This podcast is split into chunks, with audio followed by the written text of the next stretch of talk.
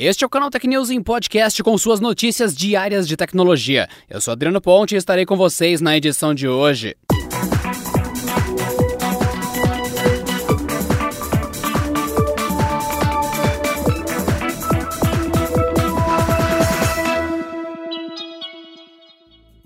A Netflix anunciou nesta segunda-feira um novo recurso para sua plataforma de streaming em dispositivos móveis, chamado de Downloads para você. Ele baixa automaticamente filmes e séries recomendados com base no seu gosto do usuário. O Downloads para você chega três anos após o lançamento do Smart Downloads, que baixa automaticamente os episódios seguintes da série que o usuário está assistindo. Dessa vez, o novo recurso permite ao assinante descobrir um novo título do catálogo de uma forma rápida e fácil, com ou sem conexão à internet. Com base no histórico de reprodução do assinante, o recurso faz o download automático de filmes e séries recomendados para o dispositivo móvel. Dessa forma, o usuário não precisa ter acesso à internet para assistir a um conteúdo novo que já tenha sido baixado. Para a Netflix, além de apresentar seus lançamentos às pessoas, a ferramenta ainda incentiva o consumo dessas produções. A ferramenta já está disponível em dispositivos Android e, segundo a empresa, em breve entrará em testes no iOS. No entanto, a data não está definida. Para aprender a acessar o recurso, acesse canaltech.com.br que tem notícia lá explicando em detalhes. Uma reportagem da Bloomberg afirma que a Apple encomendou sensores LiDAR, comumente usados em carros que possuem sistemas de direção autônomos e semi-autônomos. As fontes dessa reportagem são empresas fornecedoras dessa tecnologia e que tiveram contato com as negociações de alguma maneira. Segundo elas, a Apple pretende utilizar esses sensores em um automóvel de alto nível até, no máximo, 2025. O LiDAR, que já é usado por várias empresas que estão testando carros autônomos, deve mesmo equipar esse vindouro Apple Car e antecipar um pouco a linha do tempo desse projeto. A Apple, depois da negativa da Hyundai em seguir com o negócio, deve estar atrás de outras montadoras para finalmente finalizar o desenvolvimento do seu carro, que será elétrico e autônomo. Além disso, vale lembrar que a Apple já utiliza a tecnologia LiDAR no iPhone 12, com uma das suas câmeras utilizando o recurso para ajustar a profundidade das fotos. Conhecida por ser uma das maiores companhias de viagens rodoviárias do Brasil, a Itapemirim prepara-se para entrar em um novo nicho, o de viagens aéreas. Para isso, a empresa recebeu o seu primeiro avião no último sábado, dia 20, e deve iniciar as suas operações por volta do dia 18 de março. Isso segundo a contagem regressiva do seu site oficial. A companhia aérea se chamará ITA Transportes Aéreos e a sua primeira aeronave é um Airbus 320. Ele saiu de Madrid, na Espanha, e ficará baseado temporariamente em Natal, antes de ir para São José dos Campos, interior de São Paulo, onde será customizado com as cores da empresa. Ele ganhará principalmente os tons amarelos que marcam a sua divisão de viagens rodoviárias. Inicialmente, a ITA deve operar nas cidades de São Paulo, Fortaleza, Rio de Janeiro, Curitiba e Florianópolis, com outros destinos sendo inseridos posteriormente. Os hubs que concentrarão o centro de operações e conexões da companhia devem ser os aeroportos de Guarulhos, em São Paulo, Brasília e Confins. Cada aeronave terá capacidade para 160 passageiros.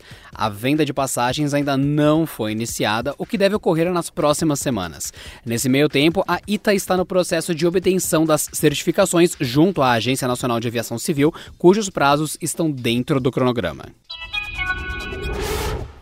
O Windows 10 está prestes a receber um recurso semelhante ao que temos nos smartphones, focando no gerenciamento de baterias. O update de codinome Sun Valley deve trazer mudanças de interface e funcionamento do sistema operacional, sendo alardeada como a maior mudança no sistema operacional desde o seu lançamento.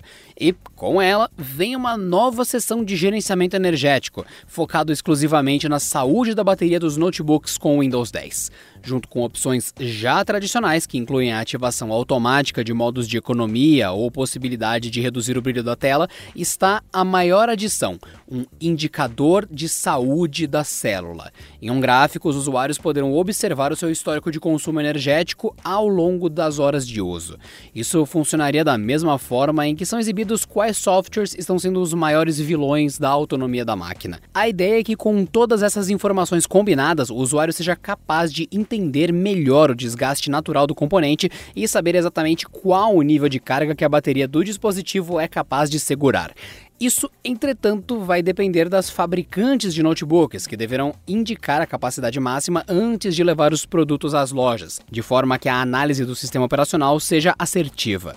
Por enquanto, nada de confirmação oficial e a Microsoft segue trabalhando na atualização, ainda sem data para chegar. A companhia também não falou oficialmente sobre o recurso de saúde da bateria. Ele foi encontrado por um participante do programa de insiders no sistema operacional. A Samsung surpreendeu no ano passado quando anunciou que alguns de seus celulares seriam atualizados com a mais recente versão do Android por três anos, medida válida para os dispositivos topos de linha e alguns intermediários. Agora, a sul-coreana amplia o suporte aos aparelhos com a garantia de até quatro anos de pacotes de segurança em uma longa lista de modelos. Todas as linhas de smartphones estão inclusas, além de alguns tablets. Há dispositivos lançados de 2019 para cá, tanto aqueles que são atualizados mensalmente quanto os trimestralmente. Com os 12 meses extras de pacotes de segurança, a Samsung garante vida mais longa aos celulares e tablets contemplados, que poderão ser usados sem muitas das vulnerabilidades conhecidas. A relação completa dos smartphones que receberão as atualizações você encontra em canaltech.com.br, que tem notícia bem explicadinha lá. E lembrando que tem modelos com updates mensais e modelos com atualizações trimestrais juntos na lista. E também na lista tem os modelos que serão contemplados com 3 anos de versões do sistema.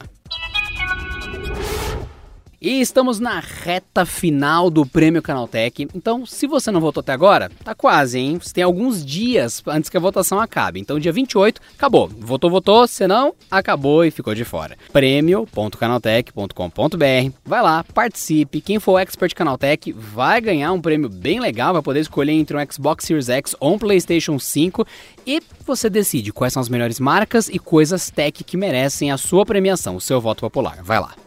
Essa edição do canal Tecnismo Podcast fica por aqui. Nos falamos amanhã com mais notícias de tecnologia aqui no podcast. Este episódio contou com o roteiro de Rui Maciel e edição de Vicenzo Varim.